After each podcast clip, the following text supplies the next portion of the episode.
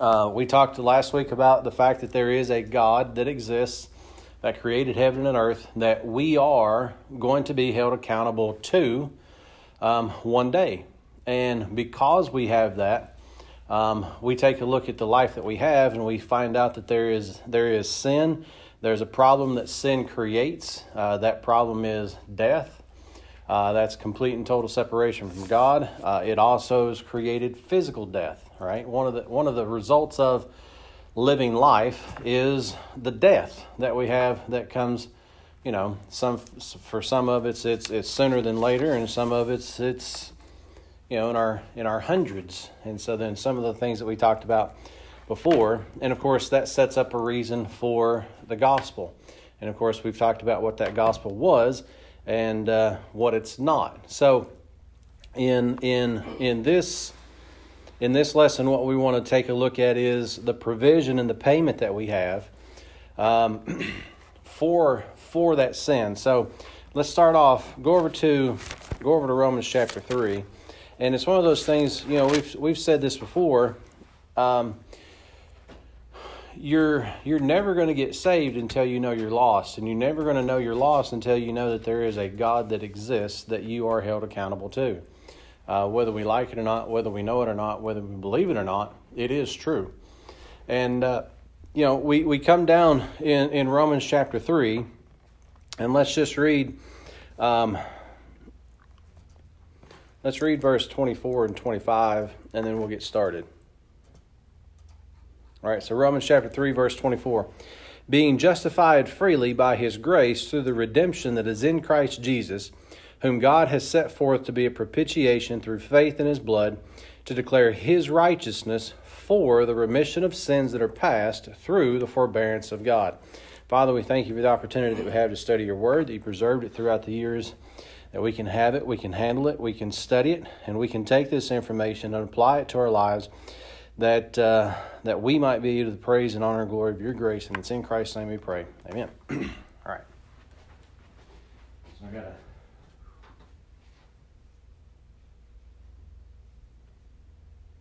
Do you want some napkins from the bathroom? No, I'm good.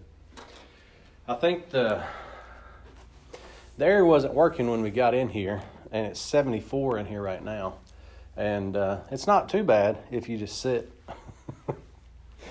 But if you've got uh,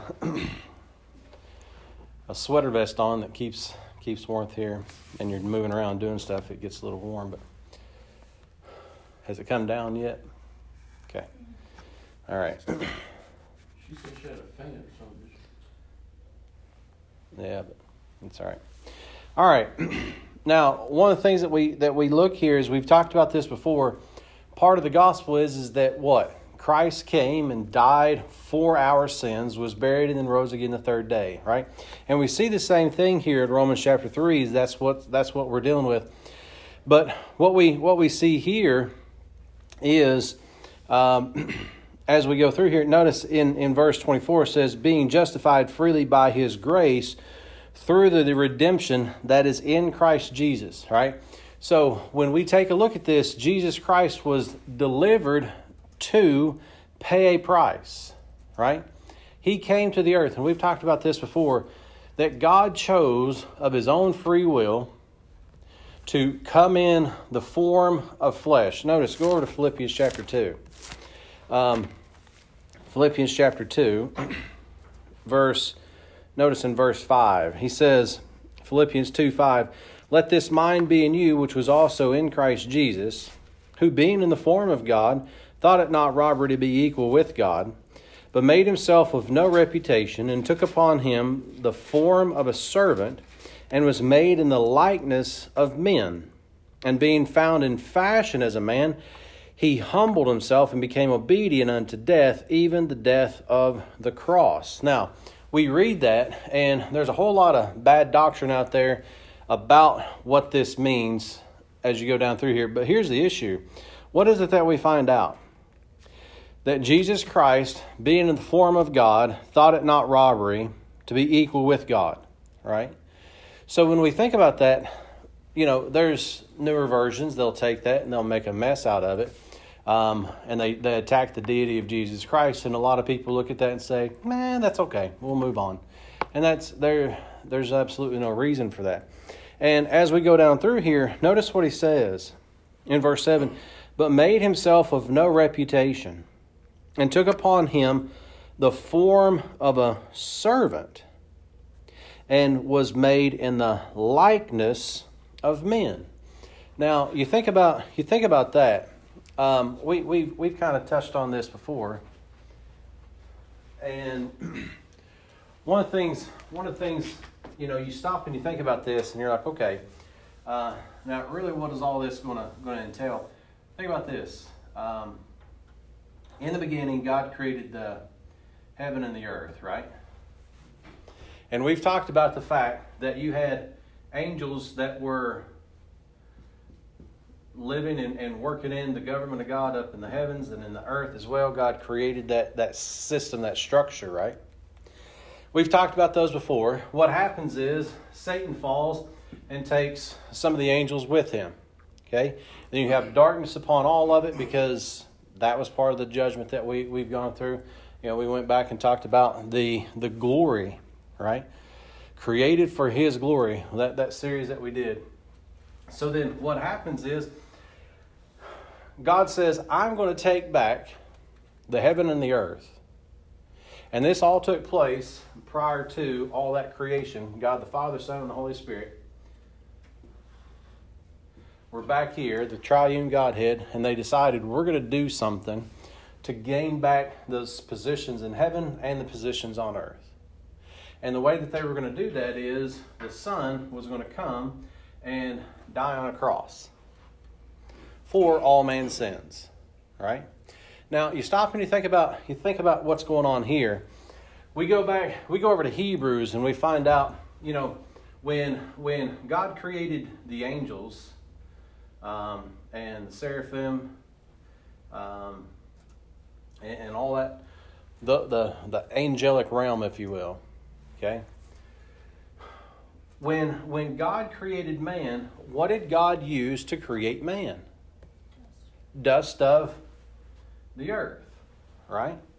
So he took dust out of the earth, formed man, blew, blew the breath of life into his nostrils, and man became a living soul, right? So then there's some things that's taking place there. Now, if you stop and you think about that, God created the angels, the seraphim, the, the, all those angelic folks up here. But what he does is Hebrews tells us that he was he made he made Christ a little lower than the angels. Right? How did he do that? Well, he came in the form of of man. Right? So he took upon him himself this form of earth. Right? So that tells us a little bit about how God created the angels and things like that. It wasn't from the earth. Because that's lower than those angels. Right? I'm all right, Delilah, I promise. I'm going to sweat through this sweater vest, but that's okay. So God created man out of the earth. you okay? so God created man out of the earth. And like I said, he was made lower than the angels. How? Because he took upon himself the form of a servant. He took upon himself, notice, um, verse 7 but but made himself of no reputation and took upon him the form of a servant and was made in the likeness of men and being found as in fashion as a man he humbled himself and became obedient unto death even the death of the cross so when the son comes here and takes upon himself the form of a servant made after the likeness of men to go to that cross that's what he's talking about there now, what a lot of people do with verse 5 is they'll say, Well, let this mind be in you, which is also in Christ. And they'll say, You can also be like God. And that's what they do with that verse. But that mind that he's talking about there isn't that.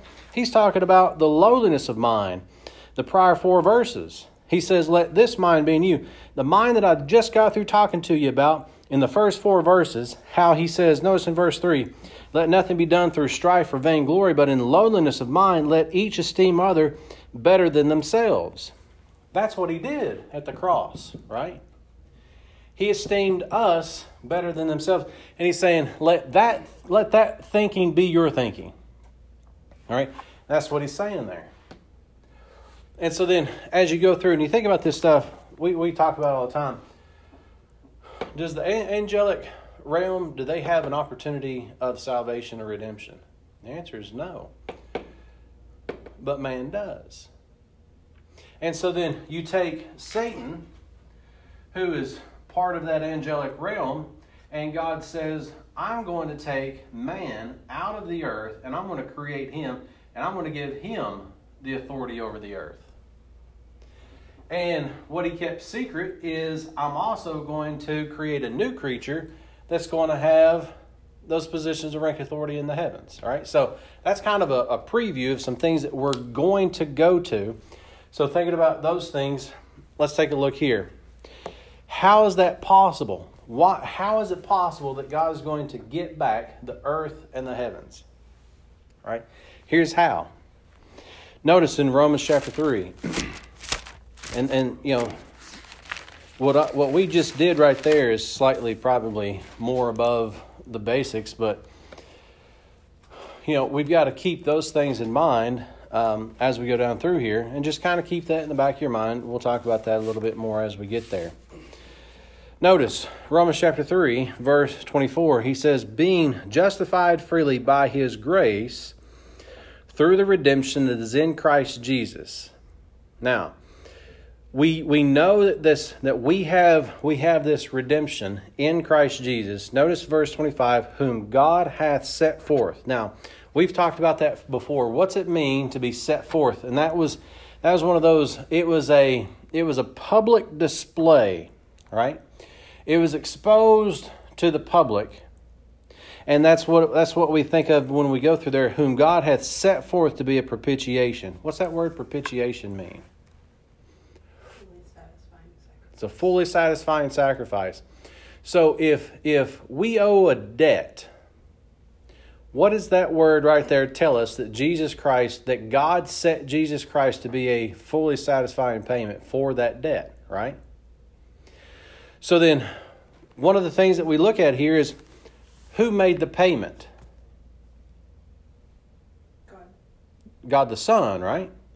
Who accepted the payment? God the Father. Right?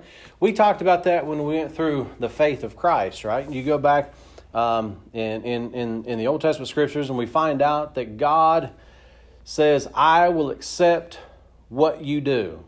Right? We looked at the verses and we, we looked at the fact that Jesus Christ could go to the cross because he knew the Father would accept that payment. And so that's what we see here.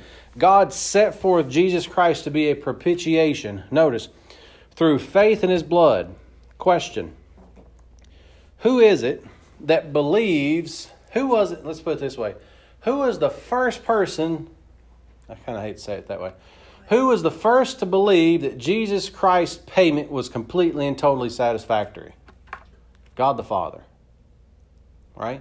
We've talked about that. So when he says that God hath set forth um, to be a propitiation through faith in his blood, that's God's faith. God accepted what Christ did as the fully satisfying payment for his justice. And God can look at that cross and say, My justice is fully satisfied. The payment has been completely and totally made. Now, when we go on down through here, notice he says, Why is it? To declare his righteousness for the remission of sins. Now, whose righteousness is that? As we go down through here, notice, notice what he says to declare his righteousness for the remission of sins. Well, whose righteousness? We'll back up to verse 21. Notice, but now the righteousness of God without the law is manifested, being witnessed by the law and the prophets, even the righteousness of God, which is by faith of Jesus Christ. Okay? Now, we stop and we think about this.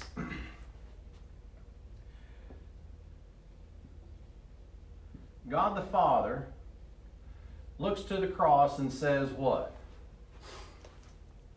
I. I am fully satisfied by that payment. I accept that payment. All right? God the Son is the one who hung on that tree, right? His faithfulness to go to the cross to fulfill the plan that they created before the foundation of the world. God the Father says, I look at that and I accept what God the Son did. And then what's what's really interesting, we you know, we go down through here.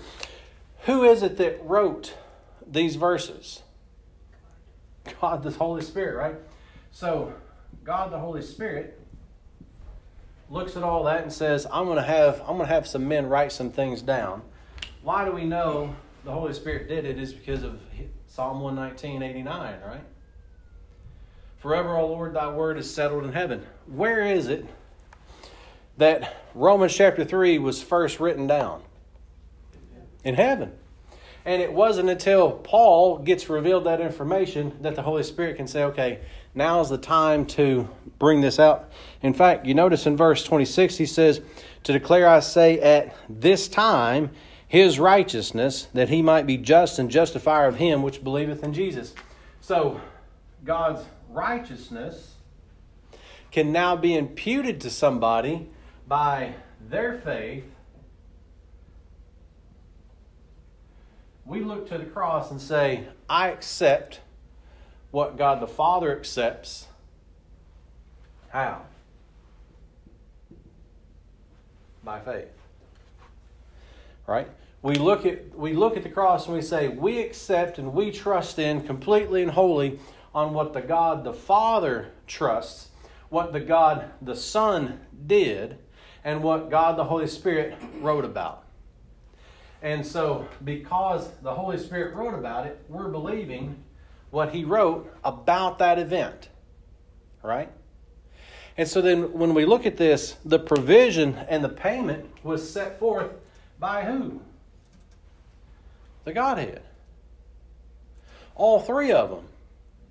Now, we, we you know, we'll, we'll talk about some of these things a little bit more later on, but you think about you think about the triune Godhead, why is it important to have three?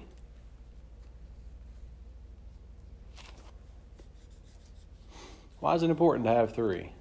These three are one. Okay, we know that these three are one. There's three in heaven that bear record, or there's three that bear record in heaven. These three are one, right? Mm-hmm. Who what? The Father, the Word, and the Holy Ghost, right? Mm-hmm. So when we look at that, that's what we know about the Godhead. Why is it important to have three? Think about this. If if there's just God the Father and he says some things, do we know that he can be trusted? Think about it that way. For instance, I walk in and I say, "Guys, you all would not believe what I just saw outside. There is there is a helicopter that came down and swooped down and hit a bird, and then it flipped and went into Panera and blew it up."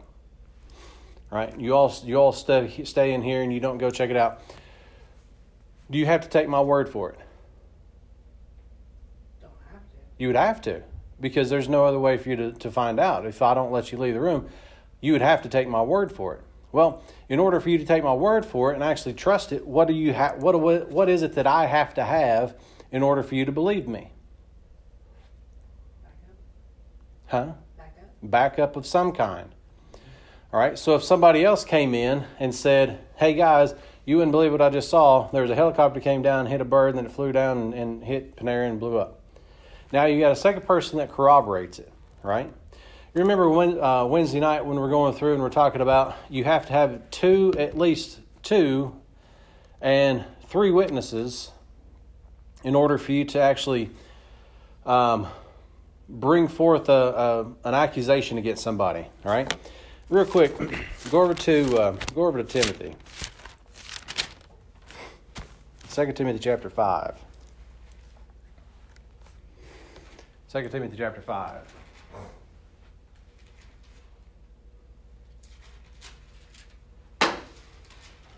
I need a Baptist hanky. Or my bad, 1 Timothy chapter 5.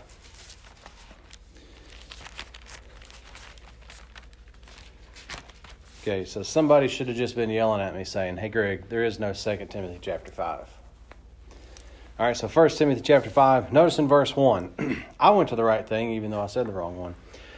Uh, 1 Timothy chapter 5, verse 1. Rebuke not an elder, but entreat him as a father, and younger men as brethren. Now, he's talking about he's talking about here dealing with uh, an elder in the church. Notice, drop down to um, drop down to verse 19. Notice 19. Against an elder, receive not an accusation, but before what? Two or three witnesses. Two or three witnesses. Now, think about this. If if I come in and I say this, and then somebody else comes in and says the exact same thing as me, is it possible that we could be in cahoots and we're just trying to make up this story that you all be like, hey, this is this is kind of strange, and we'll just kind of go along with that? Is it possible? Yeah. So what do you need? You need a third person to verify what the other two are saying. Now, that's really what we've got going on here. Okay? And so what we find out back over here in Romans chapter 3 is what? You have God the Father trusting in what God the Son did, and you're reading about it because God the Holy Spirit had something to do with it as well. Right? And what's really interesting, we, we don't have time to go through this, but when we get over, you know, one, one of these days we'll go over to, to Ephesians, and in Ephesians, you'd be shocked at how many times the Trinity shows up. All three of them. You'd be shocked about how many times that shows up. And we'll talk about that a little bit more whenever we get there. Um, go real quick to, to Romans chapter 5. Again, some, some other verses that we've looked at before. Romans chapter 5. Notice in verse 6 For when we were yet without strength, in due time Christ died for the ungodly. Well, who did he die for? Unsaved people. Unsaved people. How many people do you know in your life that are unsaved? Probably the majority of them, right? So, what do we know about them? He died for them. Okay? Now, for scarcely for a righteous man will one die, yet peradventure for a good man some would even dare to die. But God commendeth his love toward us, in that while we were yet sinners, Christ died for us. Isn't that amazing to know? That he didn't give up his life for his best friends and his best friends only. But he gave his life up for what? Notice in verse 10 For if we, for if, when we were enemies, we were reconciled to God by the death of his Son, much more being reconciled, we shall be saved by his life. What were we before? We were what? We were enemies. Children of disobedience, if you will, Ephesians chapter 2 says, right? Notice what happens. For if, when we were enemies, we were reconciled to God by the death of his Son, much more being reconciled, we shall be saved by his life. Now, this brings up a whole a whole new issue, uh, this issue of reconciliation, and one of the problems that a lot of people have is they don't understand that there's more than one reconciliation in Scripture. There's actually four, and we've talked about those before.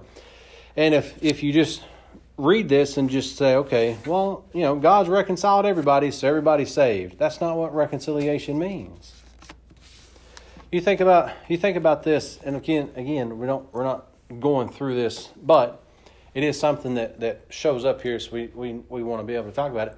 There's actually four different types of reconciliation that's taking place.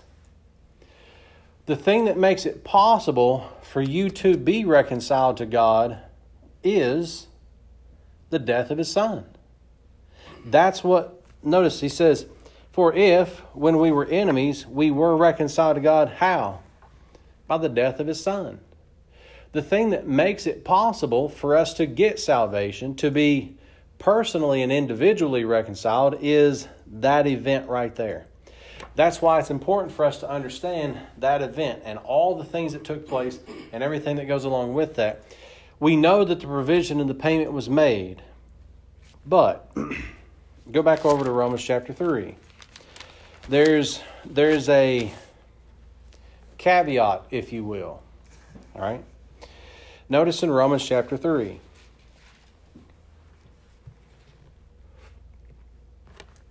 We looked at this just a little bit, and I stopped at a particular point on purpose. Notice in verse 22. Even the righteousness of God, which is by faith of Jesus Christ, notice, unto who? All. All. All right? Who has the opportunity to have the righteousness of God? Everyone has the opportunity. Notice, and upon all them that what? That's the caveat. Right? If you think about it that way, what is it that you have to do personally in order to have the righteousness of God imputed to you? You have to believe. Notice in Romans chapter 4. Now, one of the things that, that, that always shows up and comes up and, and you know all the all the things out there in the world anytime you go and talk to somebody, um, they always like to bring up James chapter two, right? Well, how do you how do you deal with James chapter two? Well, first of all, Huh? You go to James one, all right? Who is it that the book of James is written to? The 12 tribes that are scattered. All right. Next time somebody brings up James chapter 2, ask them, what tribe do they belong to?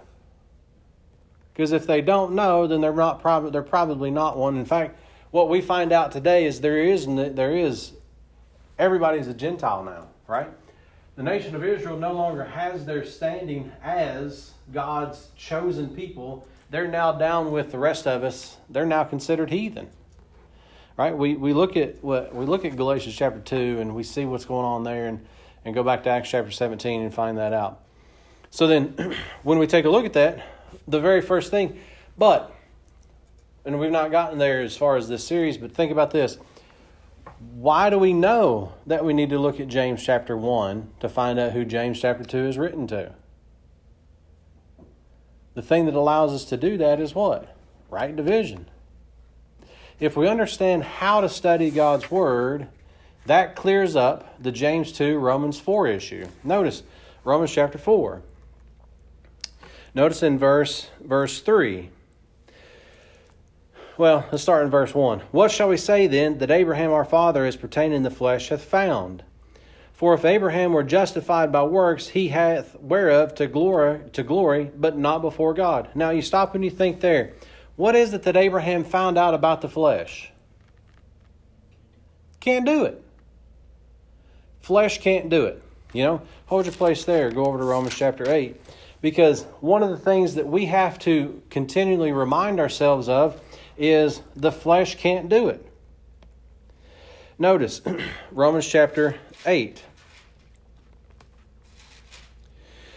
Um, let's just start off in verse verse 7. Romans chapter 8, verse 7 Because the carnal mind is enmity against God, for it is not subject to the law of God, neither indeed can be. So then they that are in the flesh cannot please God. We've talked about that before, right? The little TV program that we do here, we went through that, and we made it abundantly clear that they that are in the flesh cannot please God. So if you're going around trying to produce works, guess who's not pleased by it? God. Hold your place there. Go over to Hebrews. Go over to Hebrews. Hebrews chapter 11.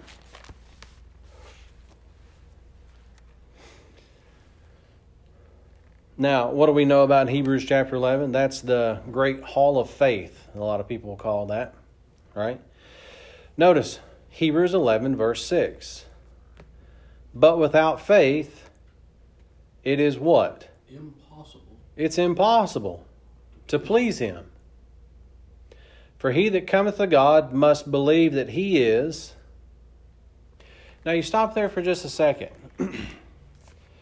why is it important for us when we go out to talk to people? Why is it important for us to be able to talk to them and talk about the fact that God does exist?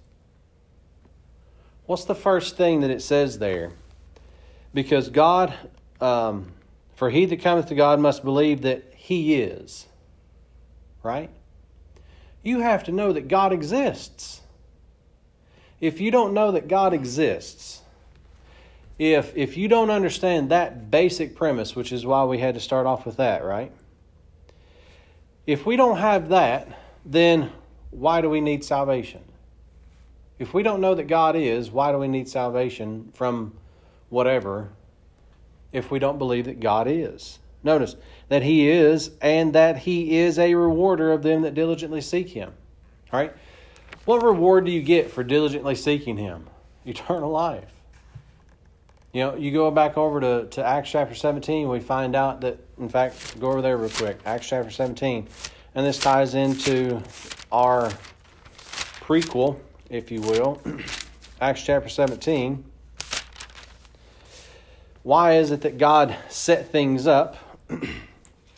and of course, you know, we understand, hopefully, that, that what we're reading here in, in Acts chapter 17, he's dealing with things that were taking place in Genesis chapter 10, specifically the Tower of Babel. But notice in, in Acts 17 27, why is it that he set up men and their nations and their blood and all this and appointed them uh, appointed them their times and the bounds of habitation? Verse 27 that they should what?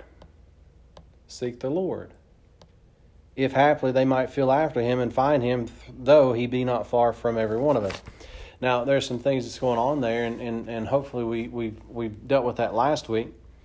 But notice, it is impossible to please God without faith. He says, without faith, it is impossible to please God. So when we come over here to Romans chapter 4, and he says, what? For if Abraham were justified by works, he hath whereof to glory, but not before God if if Abraham can say, "Look at what I did," does God care about that? That's what Abraham found out. In fact, what's interesting is you go down through the passage and there's a few things that takes place. One is one of the promises that God gave to Abraham is what? You're going to have a seed, and through your seed, all the nations of the earth will be blessed. Bless them that bless you, curse them that curse you. So Abraham knew that he and Sarah is going to have children, right? Because why? God said so. What's interesting is is God waited until Abraham could no longer have a child and Sarah could no longer bear a child. So what did they find out? They got to the point where their flesh could produce no life. You ever thought about that? Well, he did because he had a illegitimate child. But I'm talking like, in fact, you go down, you go on down through there. How long did he wait? It wasn't just then. That's that's the point. What what what what Abraham found out is the the the the child that he had with the handmaid, right? They had a child, but you keep on going. Notice, drop down to chapter chapter four, um, verse eighteen who against hope believed in hope that he might become the father of many nations according to that which was spoken. Underline that word spoken. How is it that Abraham knew that he was going to have that? Is because there were some things that were spoken. What was spoken? Genesis 15 5, so shall thy seed be. And being not weak in faith, he considered not his own body now dead so it got to a point where Abraham could no longer produce a child. Right? His his own body was what? Functionally dead. Was Abraham still alive? Was he still kicking and all that stuff and he was alive talking and all that stuff? Yes. So when he's talking about the fact that his body was dead, that means his body was functionally dead. He could no longer produce an heir on his own. Notice, when he was about an hundred years old, neither yet the deadness of Sarah's womb. So then again, is that mean does that mean that her womb is dead? No, it means it's functionally dead. It can't produce. They could no longer produce a child, and they get to that point, and God says, Guess what? You're now going to have a child. You ever thought about that? Because that's the issue. And that's the whole point of when he said when he takes up when he takes Isaac up into the mountain, he says, "Take thy son, thine only son." God didn't God didn't accept Ishmael as as, as the as the seed. And you go on down through there. And notice, verse 20. He staggered not at the promise of God through unbelief, but was strong in faith, giving glory to God. Now, you know, you, you stop and you think about what's it mean to be strong in faith? Does that mean you have some, you know, you've got a bicep and you go out to, to the gym and you do curls and stuff like that and you can you can strengthen you can strengthen that that muscle, right? Is that what he's talking about here? That you can go do things and make your faith stronger? No. When he's talking about he was strong in faith, giving glory to God, and notice, being fully persuaded that what he had that what he had promised he was able also to perform, he just trusted God's word, the things that were spoken. And that's all it was. So then when we come to and so to bring this to what we're talking about here, God the Father says, I trust what the Son does on the cross. It is a fully satisfying payment, and I accept that payment. God the Son says, I, by faith, am going to go to the cross because I know that the Father is going to be pleased with my sacrifice, and then the Holy Spirit's going to write that down. And what do we do?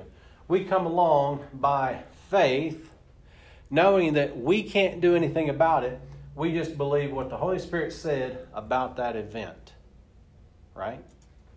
And so then we say, God, we believe that the Son's payment is also what? Fully satisfying. And so then we see that there is a provision and a payment that is made. Um, we're running way out of time, but that's okay. Um, real quickly, let's go get. Um,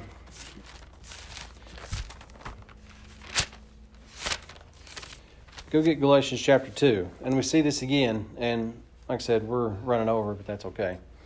We'll finish off with this Galatians chapter 2, verse 16. Galatians chapter 2, verse 16.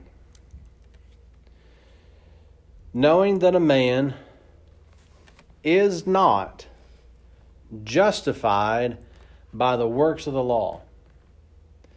Now, somebody says, yeah, but what about James 2? Well, go read James 1. Also, let's go look at Galatians chapter 2.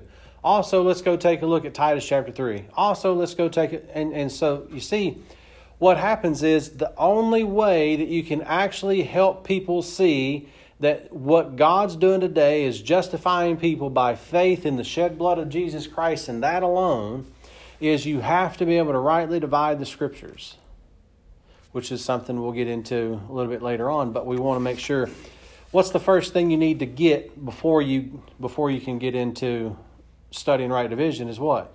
You got to know that you're saved. You got to know how to be saved. You got to know that you have to be saved. And that's why we start off with, with those things. Um, so that's the provision and the payment that's been made. And our, our goal is to what? Get that information to people and say, if you simply trust in what Christ did, God will take his righteousness and impute it to you which is what Romans 4 is all about. How is it that God can do that? Well, He's already told us. He is just and the justifier of them that believe. All right? So, next week we'll talk about the new life that we have because that's an important thing for us to know. We have a new life. And in order for us to be able to function in that life, we need to know that we do have one. All right?